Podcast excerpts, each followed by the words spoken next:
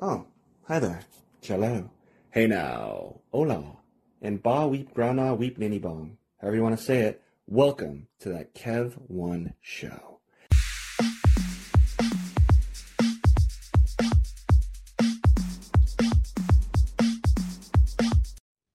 Well, friends, my next guest is not just an actress and writer, but also a former associate producer at TV Guide, a former professor at New York Film Academy, who not only has survived in LA, but thrived.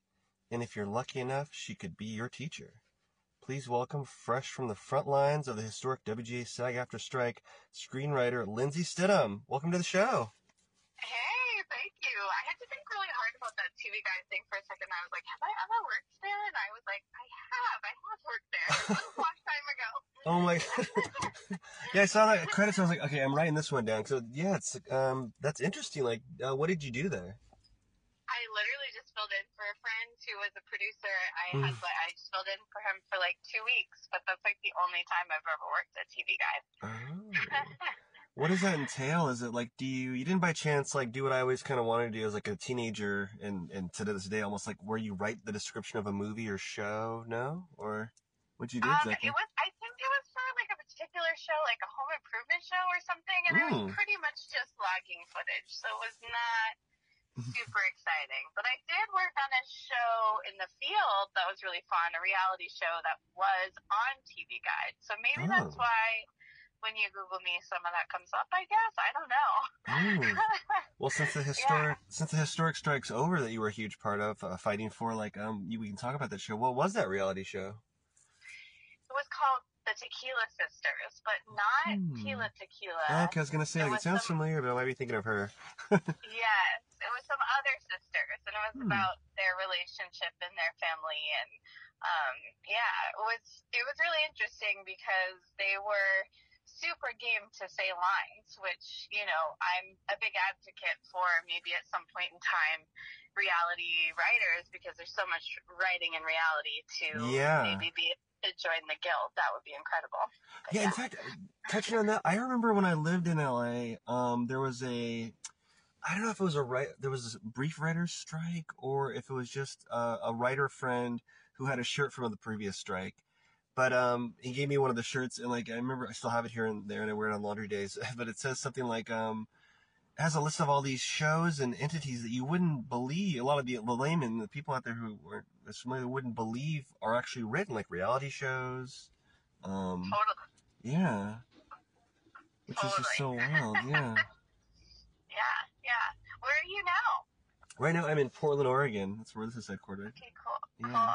And You're- when did you leave? When did you leave LA? Ooh, let's see. Is it, uh, it like six years ago, maybe? Okay, okay, got it. Yeah. You ever want to come back, or you're you're done? Hmm. I mean, I'll de- I definitely go back up there for like stuff, for filming stuff. I did like an indie there. I think the most recent time I was in LA for, well, for anything, I think I was when I did um, You Bet Your Life with Jay Leno, that uh, game show. Oh, cool. Yeah, cool, cool, cool. Yeah. Very cool. Well, I know people fall in love with Portland and don't leave, so I do respect that. You know, one thing that's funny is like when I first, because I was born and raised here, when I first went to LA, um, and people are like, "Where are you from?" And I was like, "Oh, Portland, Oregon, the best city on earth." Ha you know, and they'd be like, "Portland, Maine, Portland, where?" And I was like, "Portland, Oregon, guys, what the hell?" And I was even mad when they, I heard that um, Pasadena was called like the city of roses. I'm like, "Uh, we grow roses in Portland. It's not like all something." And, but when I was coming back here, when I was moving back to Portland, and I was still in LA, you know, packing and stuff or whatever, and then people said, you know, oh, Portland. I brought it up. You know, people always, by and large, the same number, if not more, were all um, on the opposite end of the spectrum saying, oh, I always wanted to go to Portland. I love Por- Portland, Oregon, Portlandia, you know, Voodoo Donut and all that. It's like, huh. So, oh yeah, Portland Yeah. is a thing, and I feel like you guys have a decent you have a decent indie movie scene as well. oh, so- yeah, I've been like more busy here than I was there.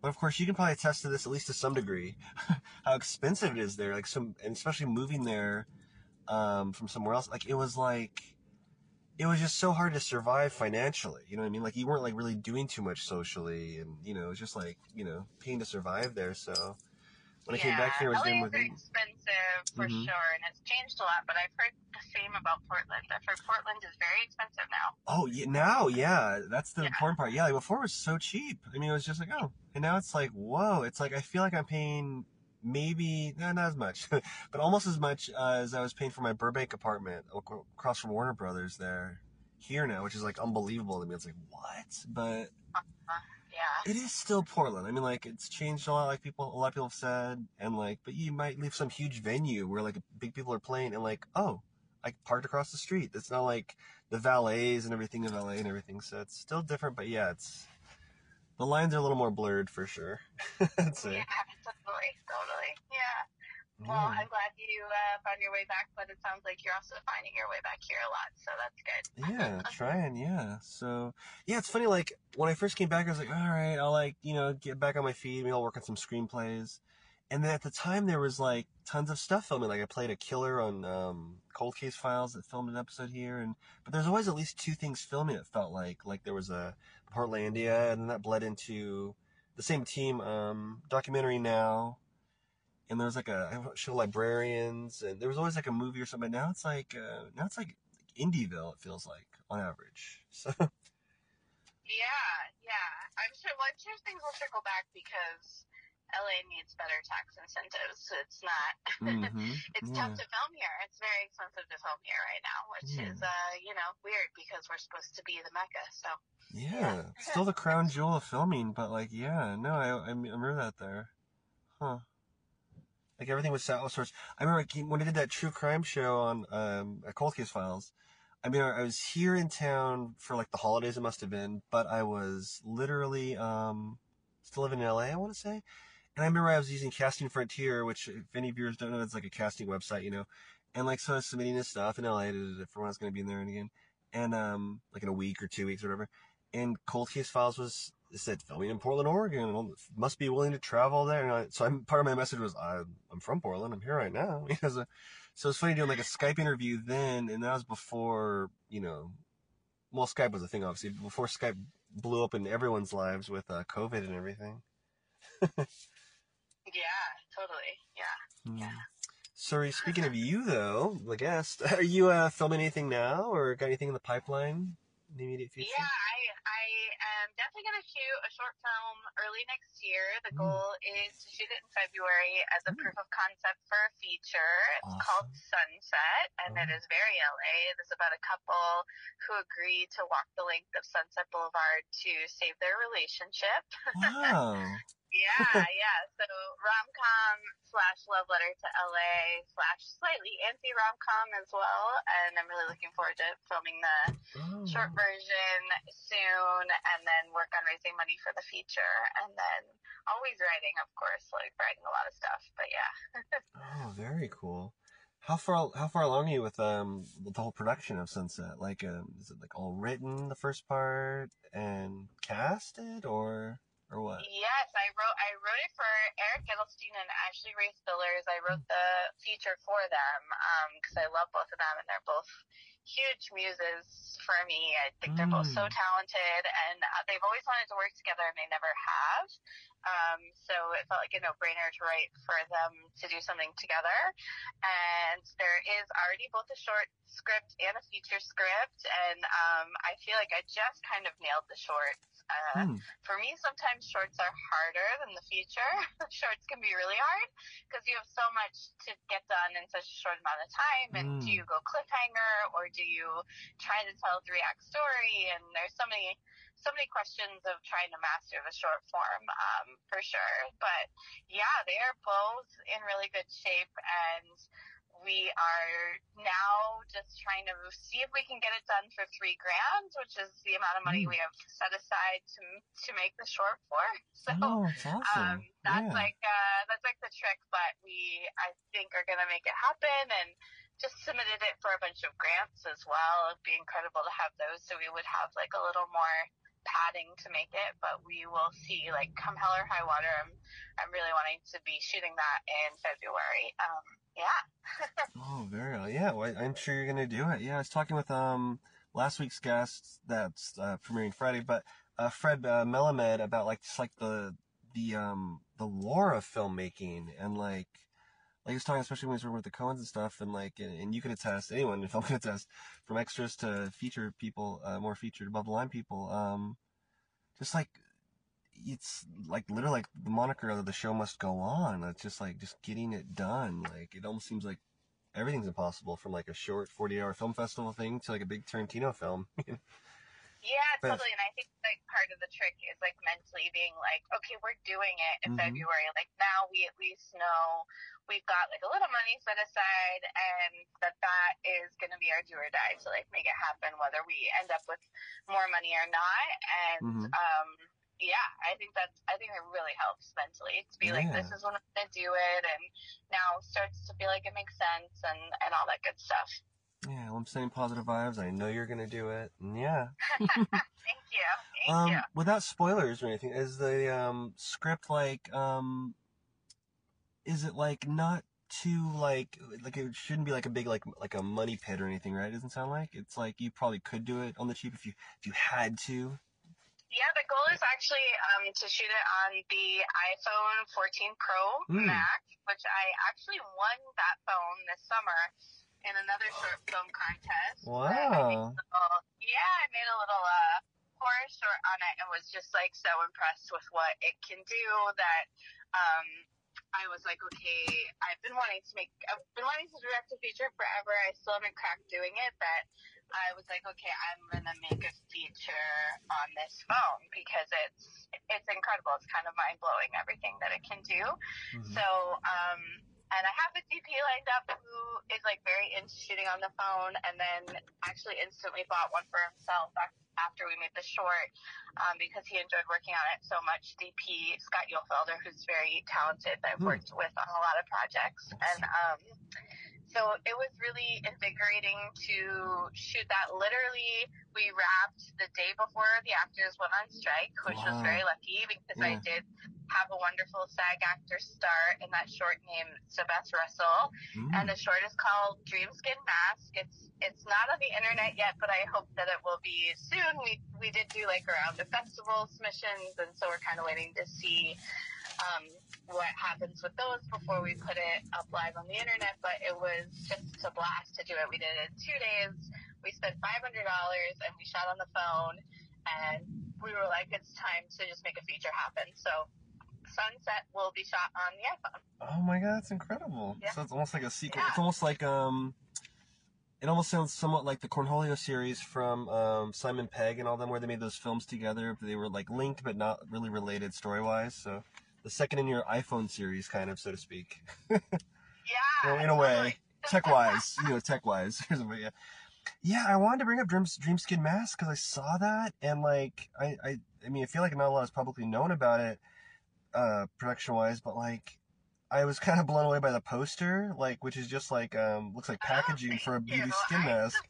myself, so Oh, yeah, kudos. Like it looks so much like a beauty skin mask product, like placement, that I thought it was like an ad and not like part of your credits. when I was looking at it, I was like, yeah, up. it's a great, it's a great script that I worked on um, with Natalie uh, Higdon, who I met on the internet, and she found Mm. me when she moved to LA and was like, "I just want to know more female screenwriters." And we Oh, met, awesome. and then yeah, and Yeah. then she eventually posted on Twitter that she'd written a short, and she was like, "Does anybody want to direct it?" And I was like, "Hey, I know this contest going down right now. We should just enter it and see what happens."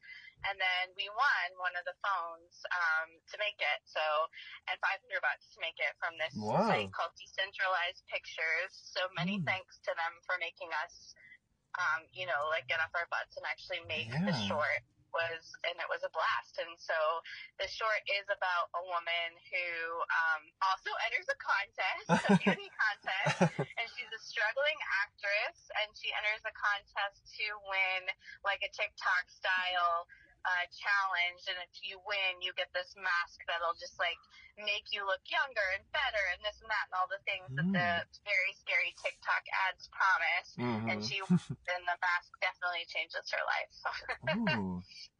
yeah, yeah. Is, is that available to watch or stream now or just soon or? That's the one that we we just did like around a of. So as soon as we kind of see what happens, and if we get into any air we don't, we'll eventually put it up online for sure. Mm, But cool. yeah, just keeping a beat to see if we get into any of those. Wow. Yeah. Oh, that is awesome. Yeah, it's super fun. So keep follow if anybody wants to follow my socials, just my name, Lindsay Nails to them, and I will definitely I definitely post about everything I'm working on. So Okay. um, a good way to keep up with how to see things as they slowly but surely get out in the world. okay. Oh yeah. So which which one of those is like more of your like official to the public check you out site? Would you say like Insta or or just? yeah, I definitely just- use Instagram the most. I still Mhm. I still tweet a lot or Zeet or however Hmm. whatever we're calling this platform Yeah. now. I still, wait, wait, what? Yeah. yeah. still am using Elon's platform for better or worse. So Mm. uh, probably both Instagram and, and Twitter, which I, I Mm. guess you go to Twitter and it's still called Twitter. even though it's Yeah, like I think someone. I feel like you told me that there's a way to ha- not. It's like not really hacking, like editing it, where like you can just make it called Twitter. Still, I know it's. I guess it's. A, I feel like I mean, uh, not, I wouldn't bet a million dollars, but I feel like it's called X officially, but you could alter the settings to make it just say Twitter on your thing. I feel like that's what's going on with it at this point. Hmm. Yeah, so I'm on I'm I'm on both of those, and it's just my name, Lindsay, and else to them. Hmm. Yeah. Yeah. Also, you also wrote Douchebag, which won multiple awards. Speaking of your awards, what can you tell us about uh, that film? I did. That was a long time ago now, but it definitely it definitely helped start my career. I made I actually made three movies with director Drake Doremus, who Hmm. directed Douchebag. Um, one of which costs like forty dollars on Amazon to buy, which is crazy. Wow. it's called Buy, and that one uh, is for some reason is ridiculously expensive to buy a, a DVD of it on Amazon, which is just wild. But um, Huh. but I I would say douchebag probably was maybe our most successful. Went to Sundance and um, it it was like the mumblecore era of filmmaking. So that's another movie we made completely on a shoestring. Our shooting budget was twenty thousand dollars, and then our Mm. post budget was about twenty thousand dollars. So the Mm. whole movie really, really only cost about forty thousand dollars, which is crazy. And um, That's and the the magic time- number, I guess. Like, it's forty thousand, and now you can buy it for forty dollars, right? Ah, yeah, it's a different one you can buy for forty dollars. I don't even think you can buy douchebag, unfortunately. I don't Oh think no. it, yeah, I don't think it's out there as far as I know. Hmm. Not right now, but every once in a while, douchebag comes back around on streaming platforms. So maybe, maybe it will again. Who knows? But um, but yeah, we shot. Uh, it was like the beginning of the digital revolution. So we shot on HD cameras. Mm, So mhm. it Mm. looks like not great. Like the i like now that like the iPhone is in your pocket, that this is this crazy camera and it can act like it can kind of like mimic so many other cameras. It's just wild to me that we made it on a very heavy HD camera. Um, but similarly, like we didn't really have any lights and like any scenes. It's like all natural light. It's like improv. It's run and gun, no permits. Very Mm. um, you know, very true to the mumblecore genre in that Mm. way, and then also true to the mumblecore genre, it is a mainly improvised film. So um, Oh, cool. every every single scene in the movie had jumping off dialogue and had kind of like a scene objective. We knew like what we wanted to achieve in each scene, and Oh, we cool. had about a 50 page outline, so we really knew what the story was. But Yeah. um, How, how, how we got there was up to the artists. Wow. Yeah, but when you improvise a movie, my biggest piece of advice is to budget in reshoots because we did go back and reshoot two more times because improvising a movie, you just, even with the 50 page outline, you just end up being like, oh, I, I do need more story. I need more story, more explanation or um, what have you to truly make it work. But because of that, I think the two performances by Ben York Jones and Andrew Dickler are just really good. They're very naturalistic, and you never for a moment feel like these guys are acting. So Hmm. I think that's where the magic was in that movie for sure. Oh, wow. High praise to them. Wow. Yes. Yeah, they're excellent. They're excellent in it. The story is about two brothers who are estranged who come back together when the older brother is getting married, and they go on a quest to find the younger brother's um, like kindergarten to fifth grade girlfriend, and they go on a quest to find her in time for the wedding. Um, yeah. Oh, wow. yeah. it is so crazy how technology just changed and stuff. Like I remember like a long time ago when um I don't remember if it was just a quote I read somewhere or if it was at an Oscar speech or something, but where Quentin Tarantino was talking about just making your film no matter what. You know, I mean, like, just make your movie, just make it, you know, kind of deal. I'm like, and now it's like easier than ever. I mean, I, I think when I heard that, I was like, oh, maybe I should get a, you know, 4K camera or, you know, you know, get some sort of camcorder. And like, and now it's like you're saying with like an iPhone, it's like wild. It can do everything, you know, and even expensive Android phone could probably do it. And it's just so wild. Like, it's like Doc Brown said in 1955 when he saw like a Sony camcorder, a, you know, portable television studio. It's just, it's kind of wild. It's like, that the new iPhone. There's um, there's one version that has one terabyte of storage, which is crazy. Huh. Um, it does shoot in 4K, so it truly, you know, they've always iPhone. I feel like always has wanted to be the forefront of cameras, and Mm. with this new phone, they have absolutely made themselves that. I feel like they're almost, in, well, they literally are. We won this iPhone because Mhm. iPhone sponsored the contest hmm and they were inviting filmmakers to try out this new phone, particularly to shoot to shoot content. So um, Hmm. they, I I do think that's their goal, and um, I would imagine we won't be the only ones who are about to shoot a movie on the on this newer iPhone because it's um it is pretty mind boggling what you can do with it, especially when you buy an app that allows you to kind of like hack the phone and truly control it um Hmm. truly control it like a camera so Wow.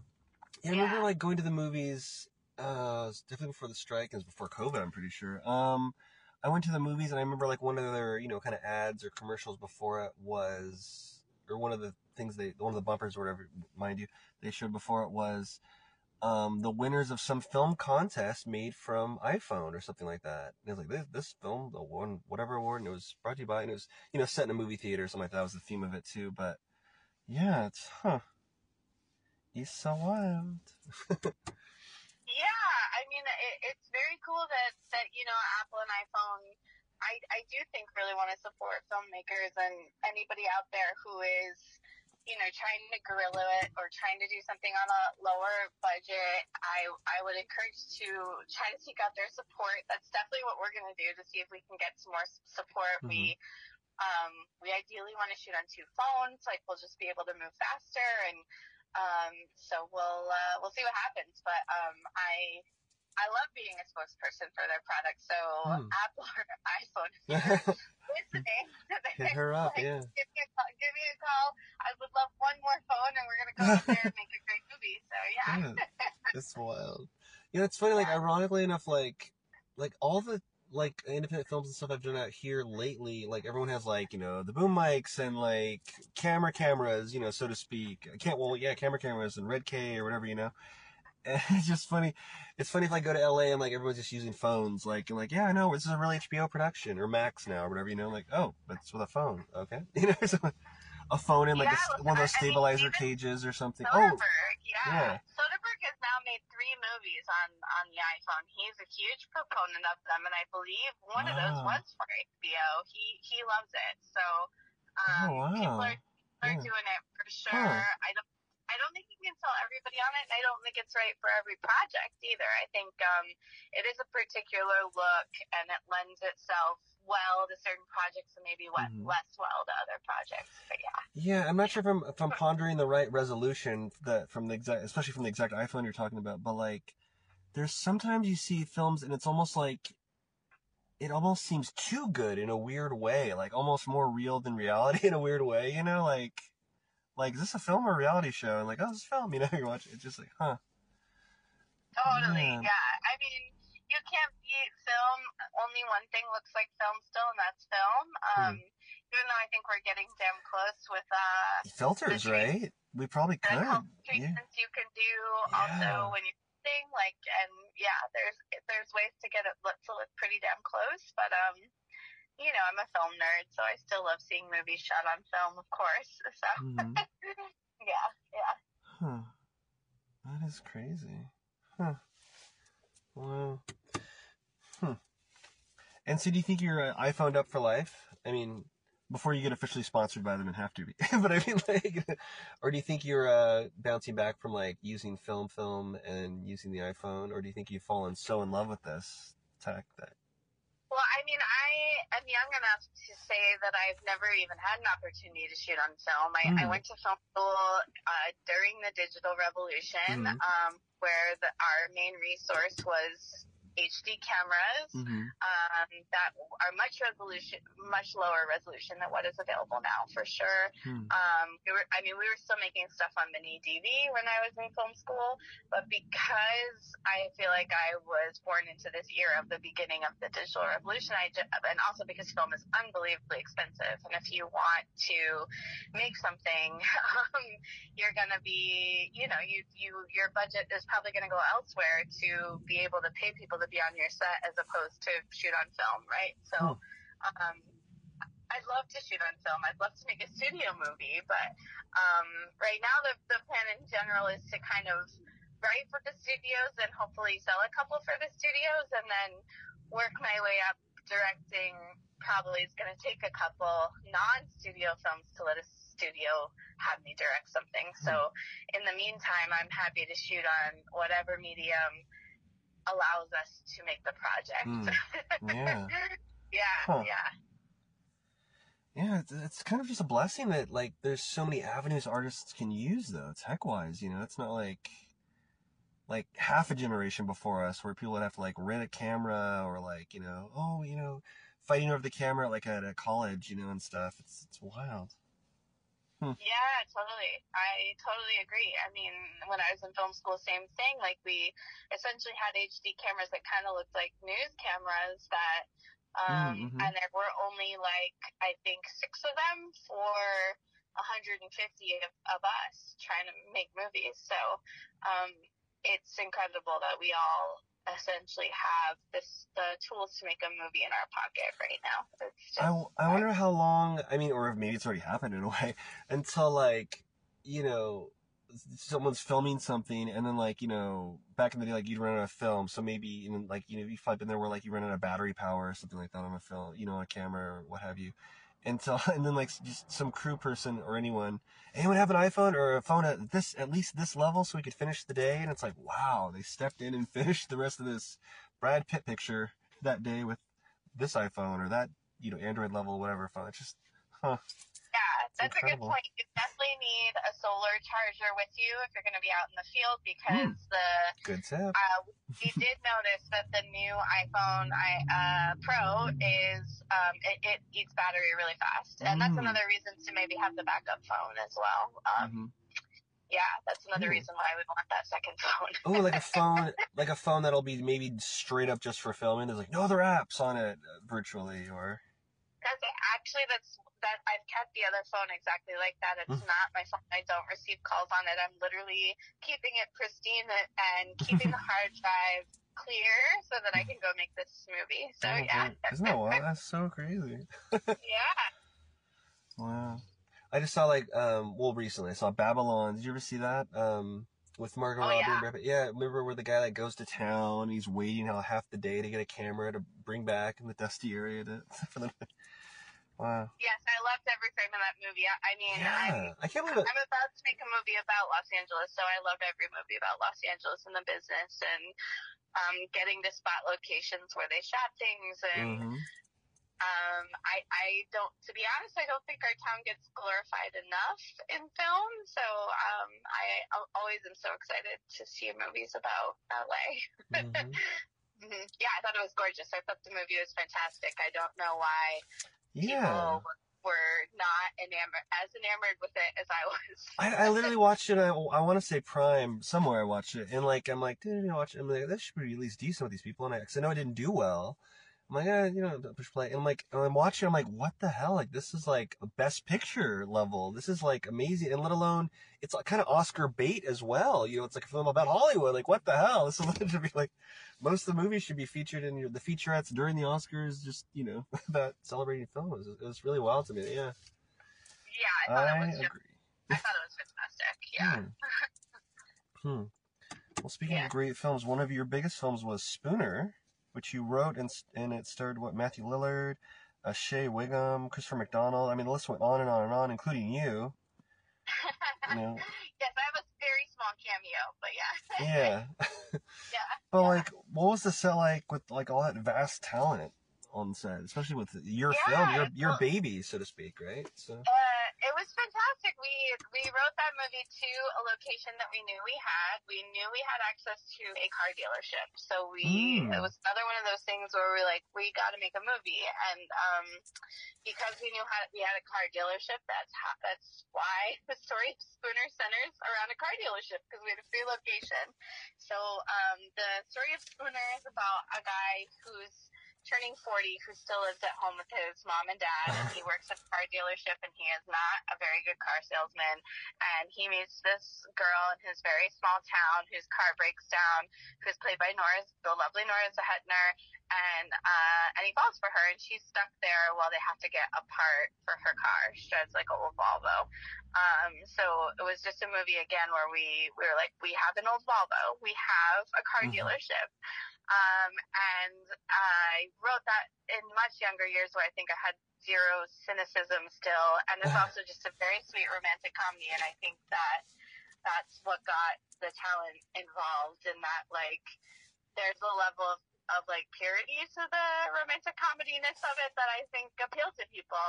And, and we, I think caught Matt Lillard at a time where he was trying to play some other roles that he hadn't really gotten a chance to play. And it's not every day that he gets to be a romantic lead. And Mhm. he's also uh, just a fantastic, lovely person. And so Oh, cool. That was a hear. lovely place to be. It was it was definitely hard because it was like 12, 13, 14 hour days. Shot the movie in 18 days, Wow. but also every- everybody's attitude was fantastic. Oh, awesome.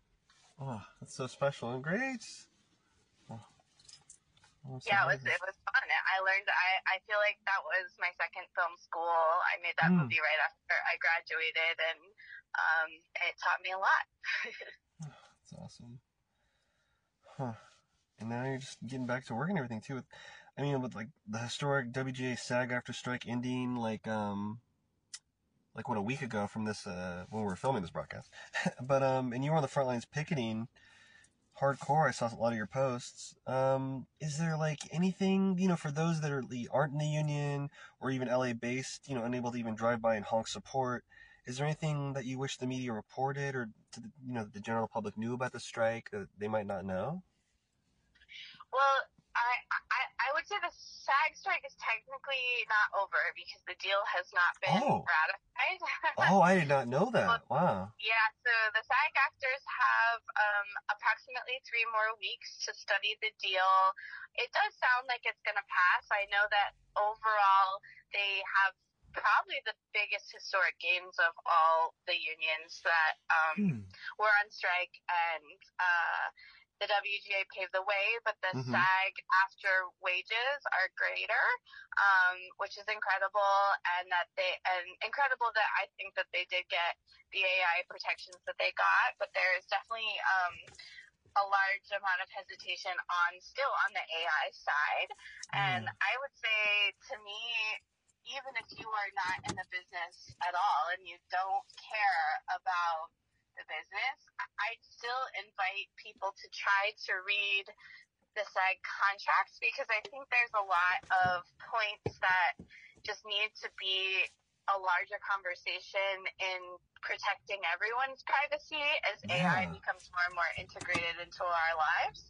And I hope that um, the government is studying this deal and that they're starting to think about ramifications of the levels that we're letting AI into our lives because I think um, it does have possible dangerous consequences for everyone. So I mean, yeah, there's just so um, much dangerous stuff you can't even like we don't even know about. You just see in a TikTok, like I've seen like where like it seems like Jenna Ortega and Tom Cruise are like doing backflips and you know dancing, and like you would swear it's them, except for like you know what they're doing, you know, and that this would be news or something.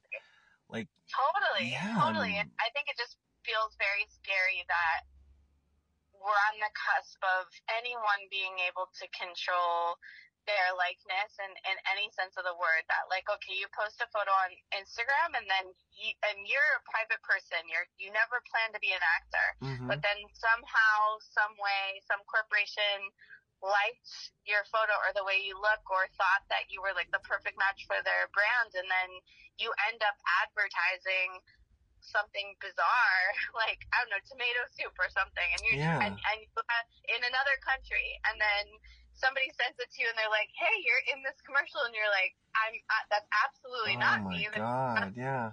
yeah yeah Well, hopefully So, strike can um, prevent that. I mean, wow, yeah. I mean, yeah it's just, I mean, like from wow. I mean, just like it's scary to ponder at all, but you almost have to. I mean, from like being framed for murder or robberies to like imagine being like like a student in high school or middle school and being like, you know, you're fa- being framed for doing just stuff that's embarrassing and just oh, yeah i know. Oh my yeah. God, yeah. very wild yeah.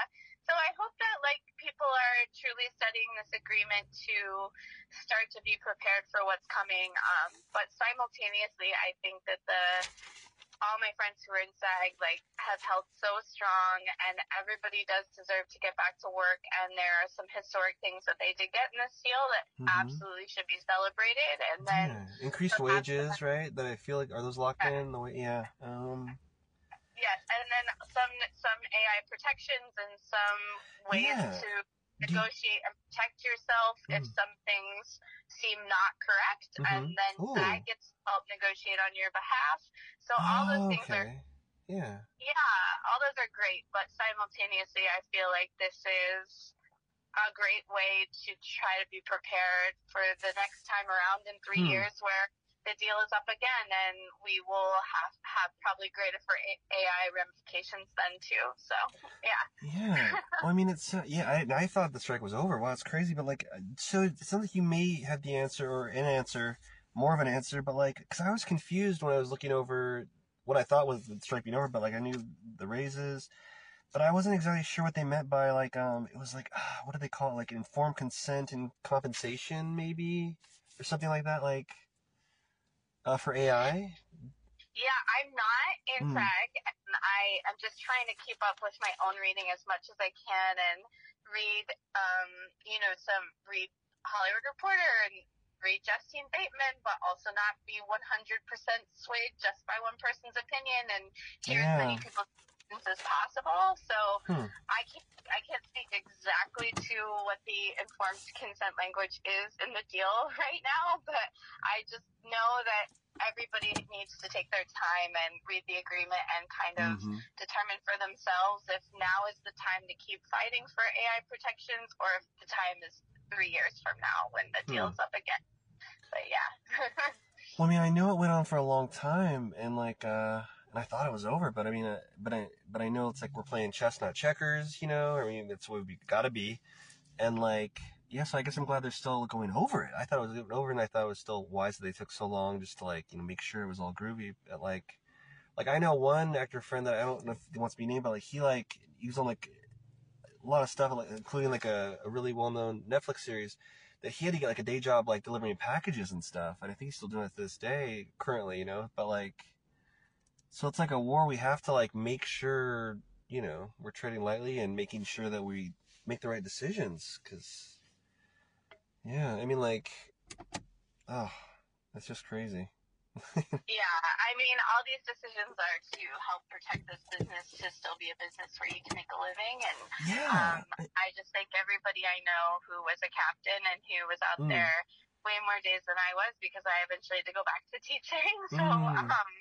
so I just think everybody who has fought incredibly hard to make sure that at least for the next few years, this is still a business where you can earn an okay living. So, yeah. yeah i mean a lot of people who are in hollywood or act at all like uh just want to say oh yeah hollywood oh they're rich must be nice and stuff but it's like well no people are really struggling and trying to make ends meet i mean like people like like one of the things we fought for like is um and i'm still not sure you probably have more information on that but like how the streaming financials works it's just, it's just crazy that people would, would barely get like pennies on the dollar like if you're watching Netflix and you have that streaming service just for Breaking Bad or Cobra Kai or what have you, that like people aren't getting that money back. You know, it's like kind of it's so insane to me. Like if you're if you just have Peacock or Hulu only to watch a certain show before you go to bed or a movie or you go to one, you're like, I'm gonna cancel it. But then oh, they have this new series, I'll watch it before I go. That people aren't like, you know, compensated correctly, you know, for keeping like Yeah, these I mean, big a tech poles companies and services Well, afloat, you know? that's a huge win for both the WGA and SAG that Mm. um, there is now built-in language in both agreements Oh, that if you're working on a show that has made the I don't know if there's like a financial threshold or a viewership threshold, and they're going to have to start releasing also viewership numbers, which I think is an, another huge win. They're going to Oh have to release back in WGA. So Huh. if you reach a certain threshold, I believe, of viewership, then you are going to be, you have new steps of built-in compensation to be rewarded for a successful show, much like uh, residuals on network television. So that was an absolute huge win for both, uh, both unions and, um, a necessary one. So that is fantastic news. Yeah, That's shocking that those numbers aren't just readily available. Wow. You know, the fact that they would even, yeah, it just seems like it should be an obvious thing to be able to check those those ratings, so to speak. Huh. yeah, agreed. Yeah, but now now the numbers will be at the very least available to the unions, so it's Hmm. very good news. Oh, my tech uh, gave me a card earlier, like kind of right before we started, and I was so uh, I hope I'm not getting this wrong, but I was pleasantly surprised to learn that you your love of tarot card reading and that it's connected to your work, your act, your, your writing deep- workshop. Some deep diving. Yeah, yeah. Uh, I mean, I, I read very casually. I was reading on some live streams for my friend Tommy Bechtold that I think were maybe eventually going to get back to those live streams, but it was very fun. And a few people on the live streams told me I was right on my reads, which made me really proud because I'm definitely like a casual hobbyist. But um, I did just design a course for this Scribble community space in Highland Park, Los Angeles. That if you want to come take it, this is the last course I'm teaching of the year, and Oh. I don't I don't have time to teach to the general public very often because I'm so busy with my college classes. So I'm really excited to be able to open this up to anybody who wants to come, and it's also to help promote and build this lovely community space, which has been built to give people a mental accessible access to mental health care and accessible access to community activities in Highland Park, Los Angeles, which is very exciting. Again, it's called the Scribble Community, but I did design this course to integrate tarot into some um, writing exercises, and I'm really excited about it. So um, I think it's like a fun, out of the box way to brainstorm and to dig into character and world building and all that stuff. Um, so it'll be a combo of stuff that I've learned from teaching screenwriting for many years, as well as my um, like nerdy digging into tarot. So I can't wait, and it starts the week after Thanksgiving, and um, I might eventually like record a course like this and offer it online. But for now, it is only offered in Highland Park, LA, fifteen dollars a class, very accessible. So if there's anybody out there listening that is in Highland Park and wants to come join us uh, for the last three weeks of the year before we dig into Christmas time and Ooh. holiday time, come join us. Very cool. Oh, I love that. I'm sure you'll get a lot of hits on that for sure. Huh. Very cool. Well, Lindsay, I've taken enough of your time. Thanks so much for joining us. of course, yeah. Thanks for thanks for asking me. It was super fun to talk Mhm. about some very old projects and a few new ones. So Yeah. thanks for asking. Yeah. If you ever need anyone from Portland with a vaudevillian mustache and Portland era beard, that can be any era beard, really. Call on my way. Yeah, well, I mean, I don't know if it'd be worth it coming to LA, but we are gonna throw a house party for Sunset where we need people to come dance, and you'd be highly you'd be highly visible in the short. So I'll keep you updated if you wanted Yeah. to come take a little trip. Yeah, I'll see yeah, my availability for sure. I'd be honored. yeah. Okay, cool. Thank, I'm so glad to make a new internet friend, and Yeah. thanks again. Oh, for sure. And as you said, as you uh, noted with uh, the, the iPhone and all that, I feel like I should be getting money from that too now. Like, you know, text, text real. So yeah. Our new friend, Lindsay Stidham. Thanks. Thanks again so much, Lindsay. Yeah, for sure. Thanks a, for, thanks for asking Yeah. Oh, for sure, for sure. Have a great night. Yeah, let me know when you post it, and I'll be sure to post it around too. And um, let me know when you come to LA, and we'll get coffee. Oh, I love it. Oh, I'm super down. you already know. Yeah, and I'm, I'm being serious. We need we need a lot of people for this like little house party, and we're like genuinely gonna throw a party. And there's a dance if you're like down to learn a dance sequence. And we already have a we already have a choreographer lined up, so it's gonna be really fun.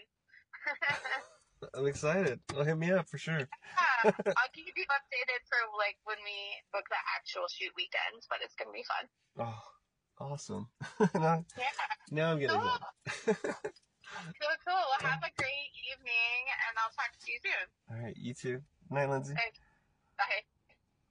And that was award-winning Lindsay Stidham. Look up her workshop, look up her work, and look her up in the future, including Welcome to the Clam Bank, which I found online and I was cracking up last night too.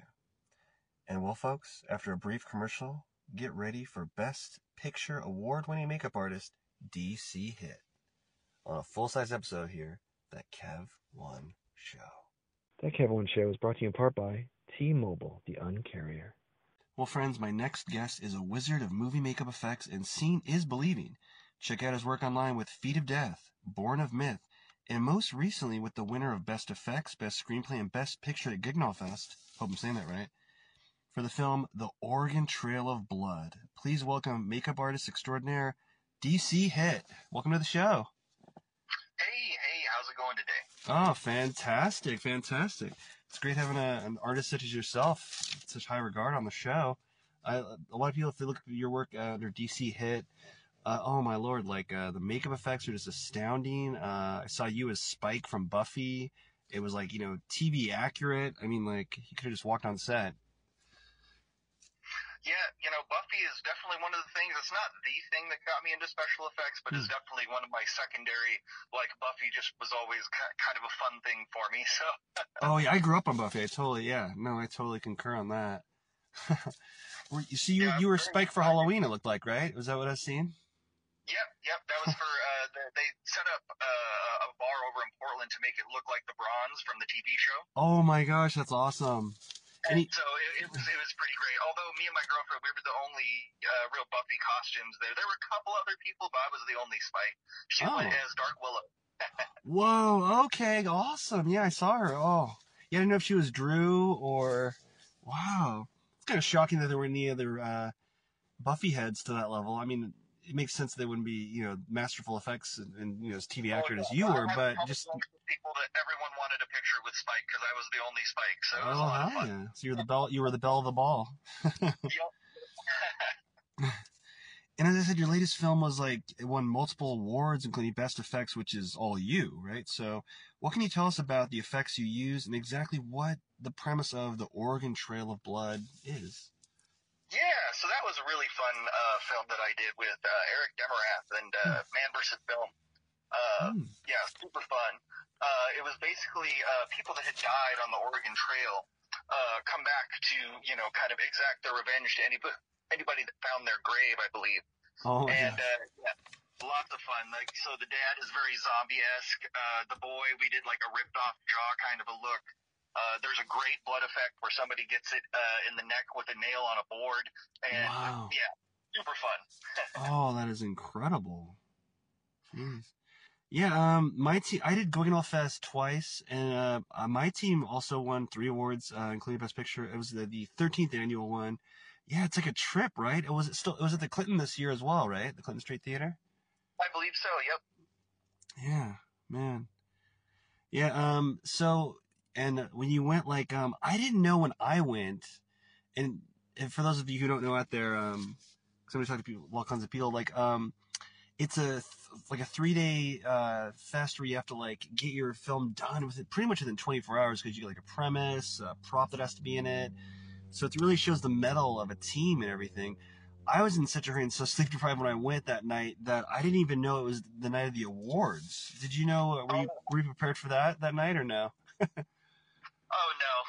yeah, I just knew it was premiering that night. So I was like, what? What? And, and like, yeah. So it was quite a trip.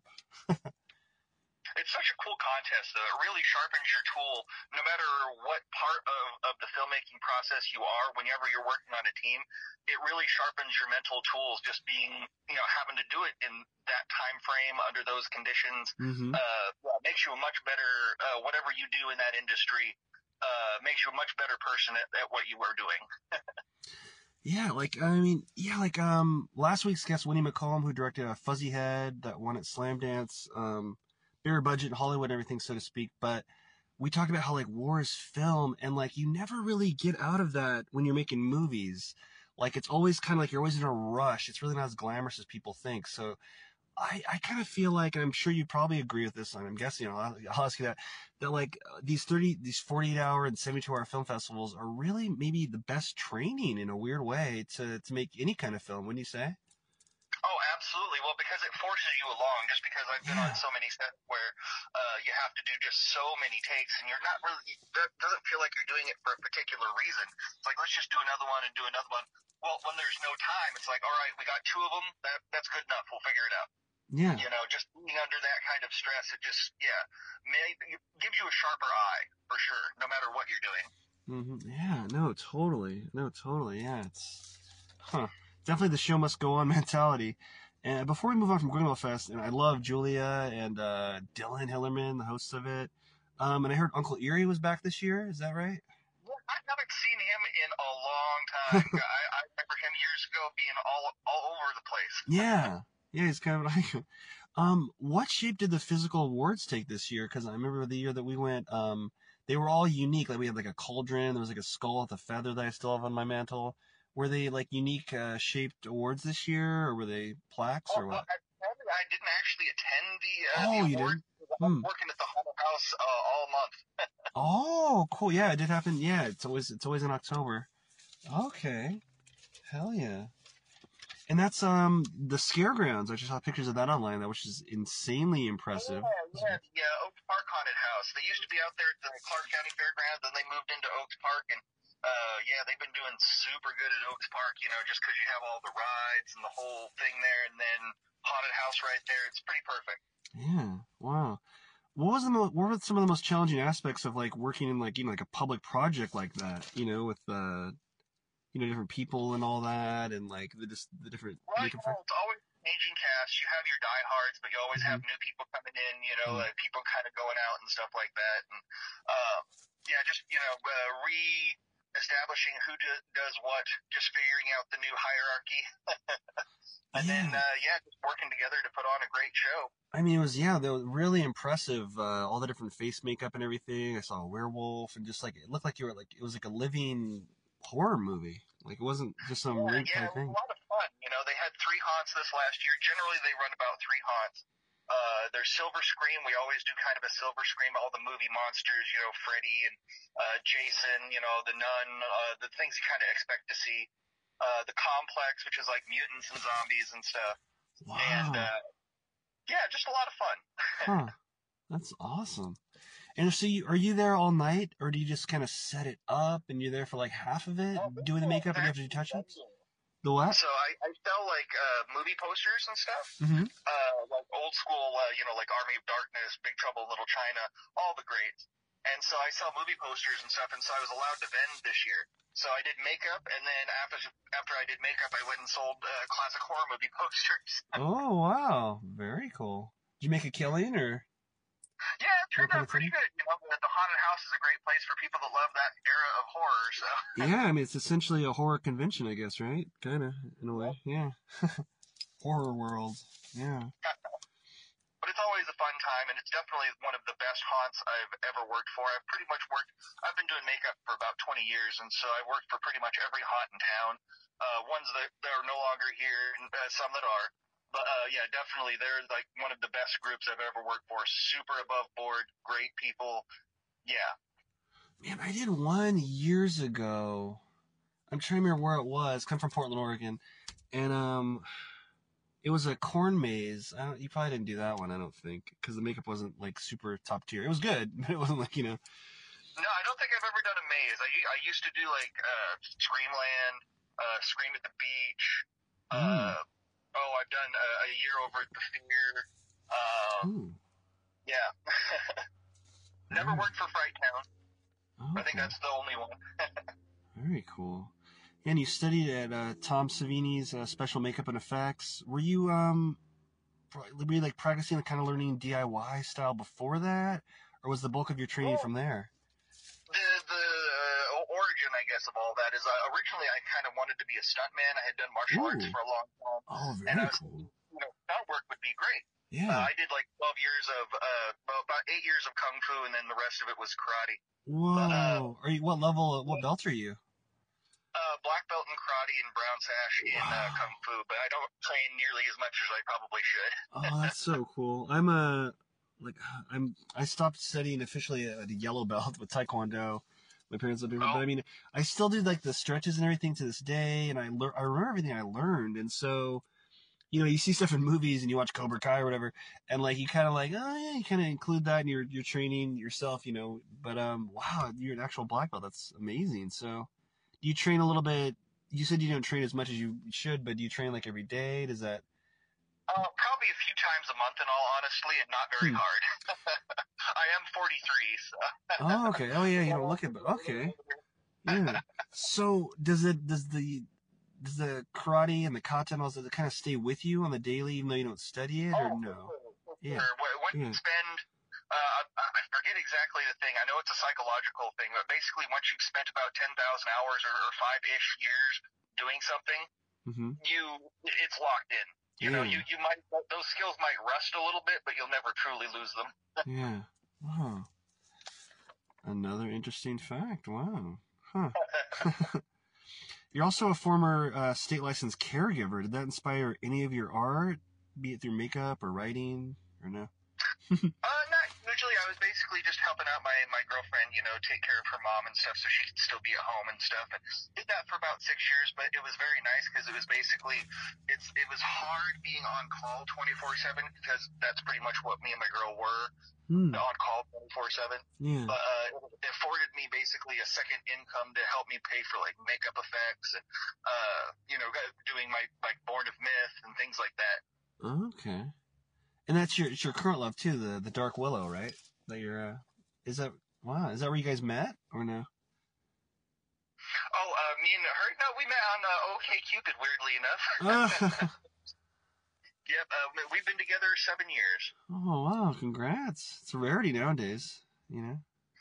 It, it really is. It really is. You know, we've just both kind of like we're we're older and wiser now, and so all the small petty things that a lot of other people seem to fight about tooth and nail, we just kind of like, eh. Yeah. Yeah. It's probably really great to like be with a partner that long and the world just keeps changing so fast, faster and faster that it, technology and everything, just the way people are socially and everything, it's yeah, huh. You guys are probably probably stronger now than if you would have met now, I bet, you know. Oh, definitely. Yeah. Definitely. Oh. Huh.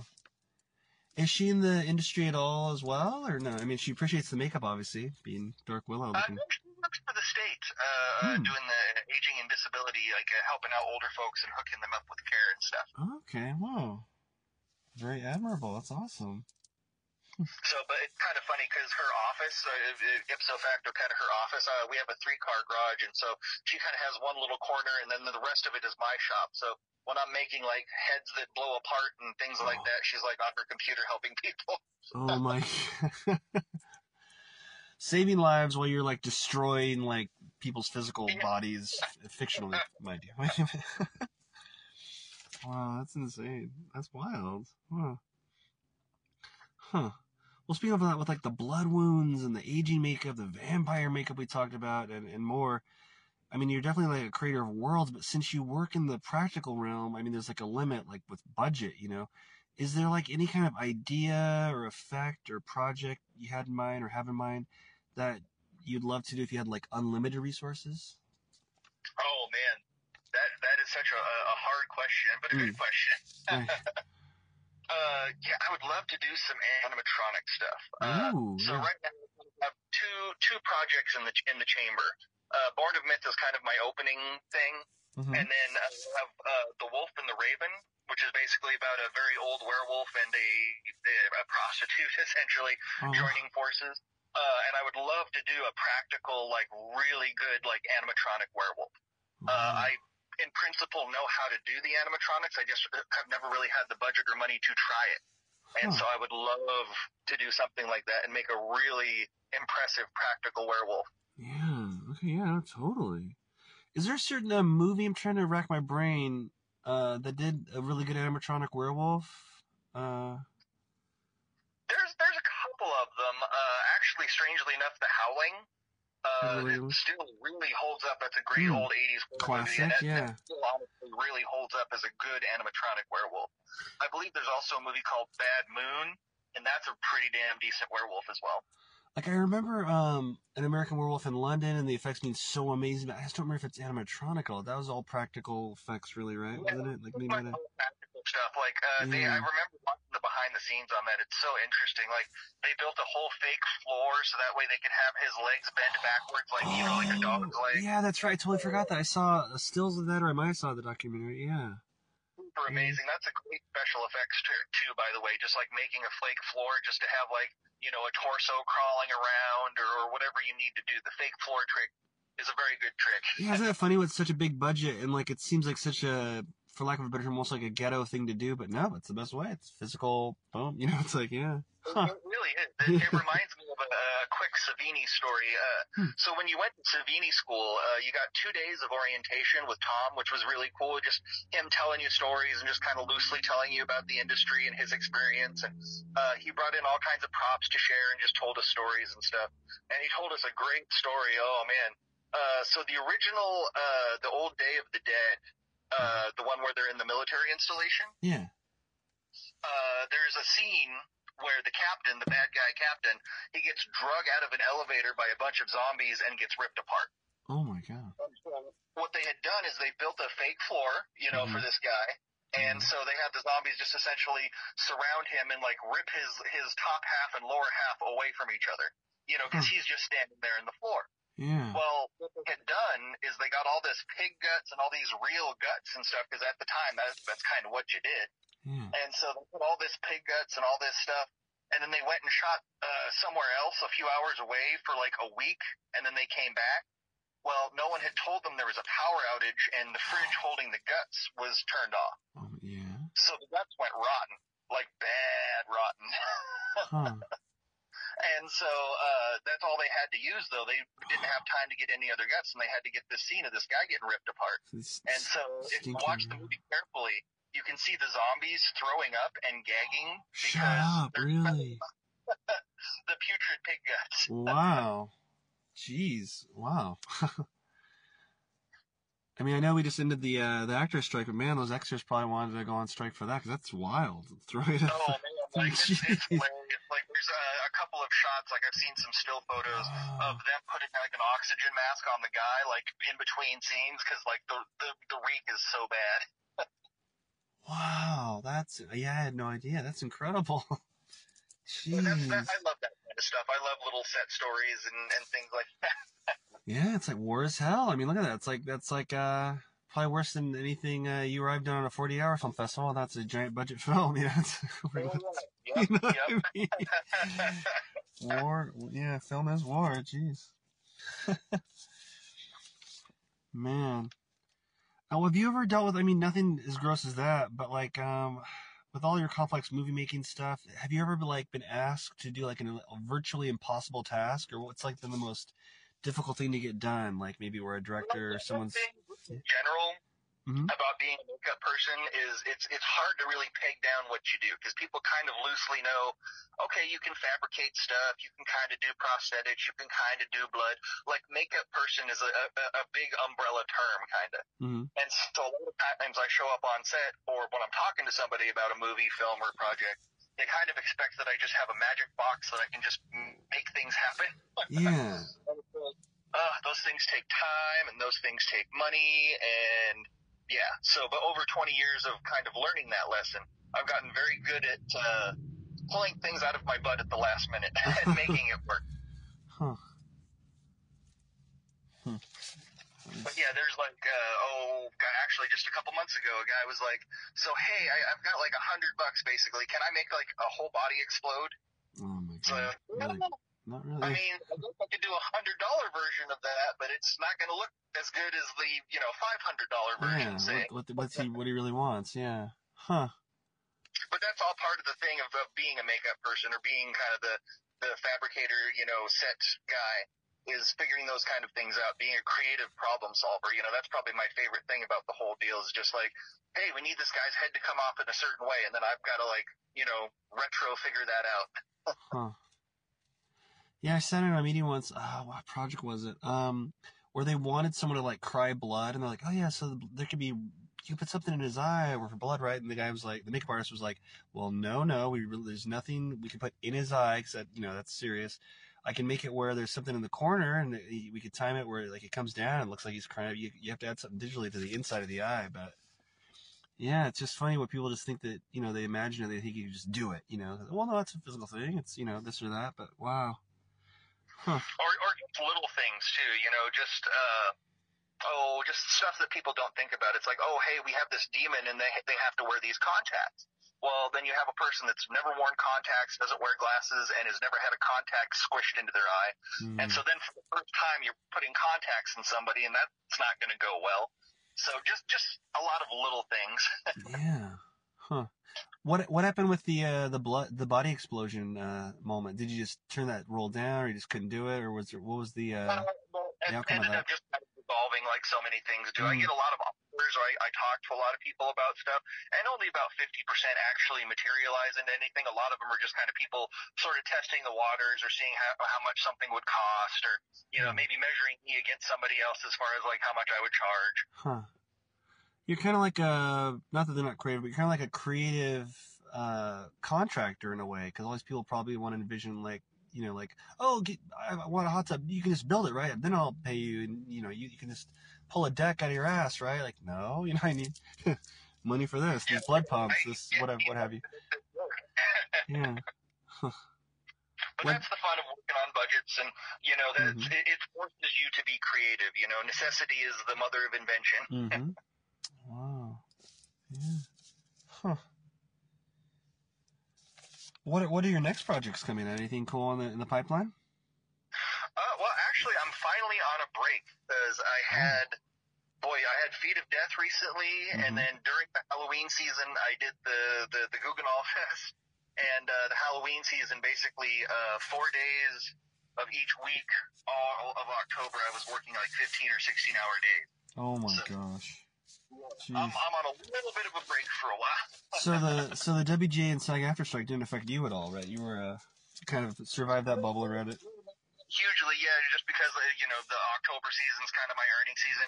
Yeah. Usually, I do do a couple people's like custom makeups and things like that, but Hmm. I really uh, advertise this year. But usually, I get a couple of just random asks. Huh. And uh, you talked about Born, Born of Myth. That's one that you wrote and created yourself, right? Yeah, yeah. Hmm. So that's like yeah, the first script. I've been I, I love writing. Uh, I wrote in college when I first went to college in my twenties, just trying to figure out what I was going to do. And so I've always just kind of written, and I always write, and I just I've never had the thought to really create anything. I'm always kind of uh, I wouldn't say financially strapped, but always just trying to kind of just make bills, get by, that kind of a thing. Uh, I really want to take some time and start making the things that I've been writing. So uh, I wrote that about three years ago, actually. And so it's kind of evolved a bit since then. And then uh, we produced kind of a proof of concept, uh, 15 minute short. And uh, I have two other episodes planned after that. Ooh, okay.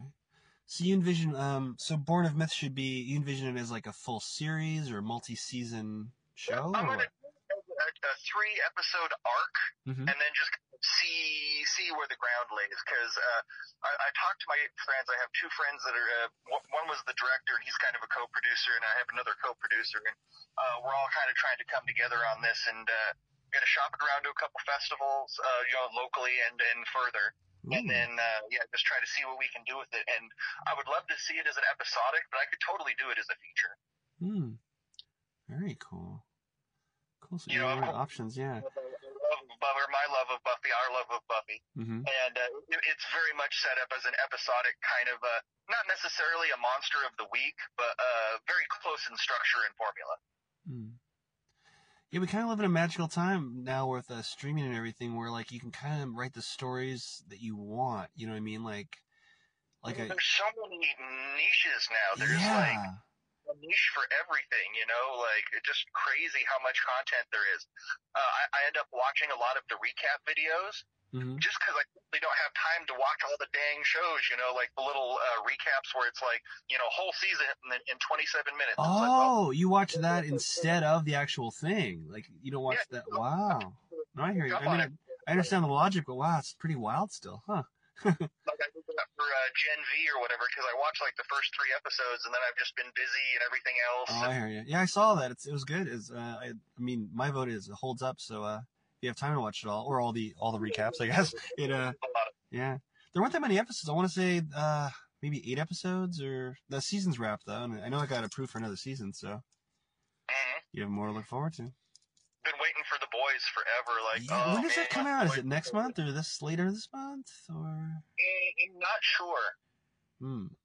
They pushed it back so many dang times. Oh yeah, uh, no spoilers, but uh, yeah, you should be really excited for it after uh, Gen V. Or wait, are you caught up information wise? I guess I'll say with Gen V or. Yep. Oh okay. See. Oh yeah. Well, I guess I won't spoil it for the viewers either, since even though Oh. I don't have to worry about you. Yeah, I uh, listen to uh, my podcasts and things like that uh, at work. So I, I, I listen to the recaps at work just to kind of like catch up on everything. yeah. Speaking of niches, like I've almost toyed with doing like some um, what do you call them, reaction videos to episodic shows or something like that. But uh, I was thinking like, what show? Because I watch a couple of those too. Like I watched the Smallville recap podcast with uh, Tom Welling, Michael Rosenbaum, and I was like, wow, what show? And I was thinking of a couple of niche, niche like sci-fi shows from like my childhood that no one's done. I'm like, man, maybe, but I gotta look up the rules of. it. I think like you can have like what 30 minutes of like footage from the show as long as you're recapping it or something, or Oh yeah, absolutely. something like that. Yeah. So, did you ever watch that show uh, Viper? I, I, that show Viper. I want to do a recap show of. Oh, totally. You remember? Uh, my, my thing is, uh, remember Captain Power?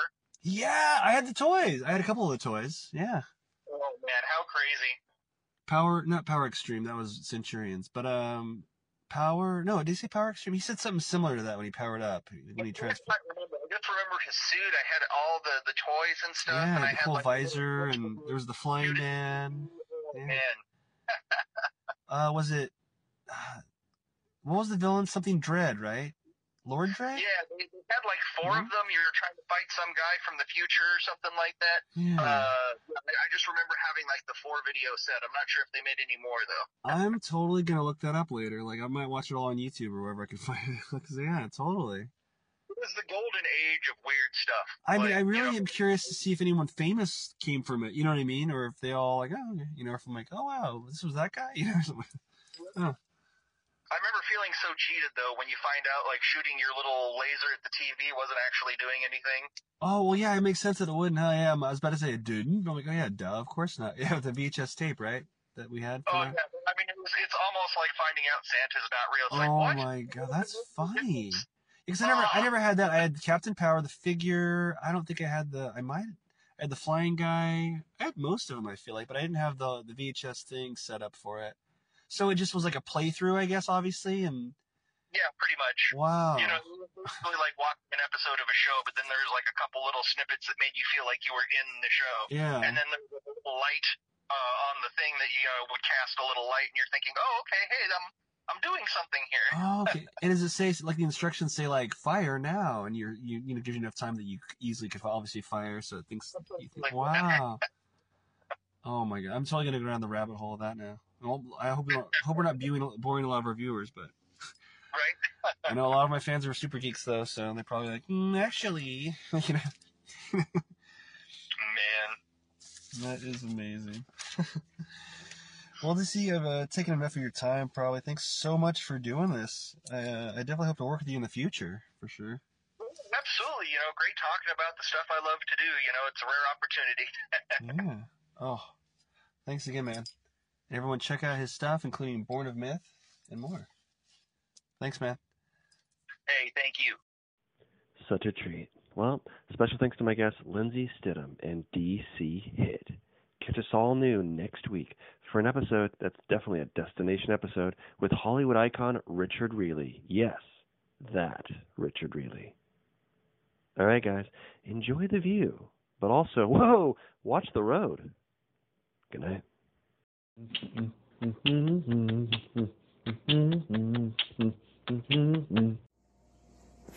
This portion of that Kev One show is supported by Bohemian Dream Gifts, made with organic and natural oils that nourish and hydrate your skin. Man, I don't know if it's the weather outside or the gym that was killing my skin because my right elbow on the uh, it itched like the Dickens, like I was becoming like the lizard from Marvel Comics.